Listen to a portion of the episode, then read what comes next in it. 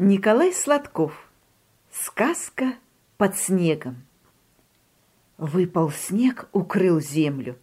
Обрадовалась разная мелюзга, что никто их теперь не найдет под снегом. Одна зверюшка даже расхвасталась. Угадайте, кто я? По виду мышь, а не мышь. Ростом с крысу, а не крыса. Живу в лесу, а называюсь полевкой. Я водяная полевка, а попросту водяная крыса. Хоть я и водяная, но сижу не в воде, а под снегом, потому что зимой и вода вся замерзла. Не одна я сейчас под снегом сижу. Многие на зиму стали подснежниками. Дождались беззаботных деньков. Вот прибегу сейчас в свою кладовую – Выберу самую большую картофелину. Тут сверху, сквозь снег, как ткнется черное клювище. Спереди, сзади, сбоку. Прикусила полевка язык, съежилась и глаза зажмурила. Это ворон услышал полевку и начал тыкать клювом в снег. Походил сверху, потыкал, послушал, Послышалось, что ли, буркнул и улетел. Полевка перевела дух, прошептала сама себе. Ворон по голосу меня нашел, сквозь снег услыхал, чуть не сцапал. Надо язык за зубами держать. Только по ходу дальше тронулась, а сверху, сквозь снег, лапы лисьи.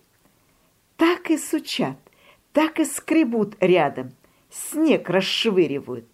Вот уж комья земли летят, вот уж и лисий нос в спину дует и фыркает.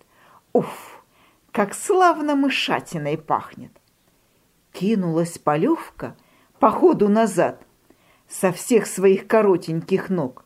Еле спаслась, отдышалась и думает. Молчать буду. Ворон меня не найдет. А как быть с лисой?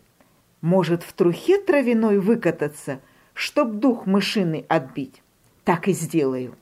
И заживу спокойно, никто меня не найдет. А из отнорка ласка.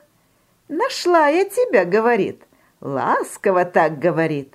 А глаза у самой зелеными искорками стреляют. И зубки беленькие блестят. Нашла я тебя, полевка. Полевка в нору ласка за ней.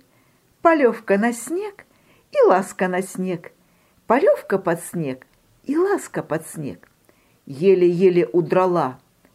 Только к вечеру, не дыша, прокралась полевка в свою кладовую и там с оглядкой, прислушиваясь и принюхиваясь, картофелину с краешков позубрила. И тому была рада и больше не хвастала, что жизнь у нее под снегом беззаботная.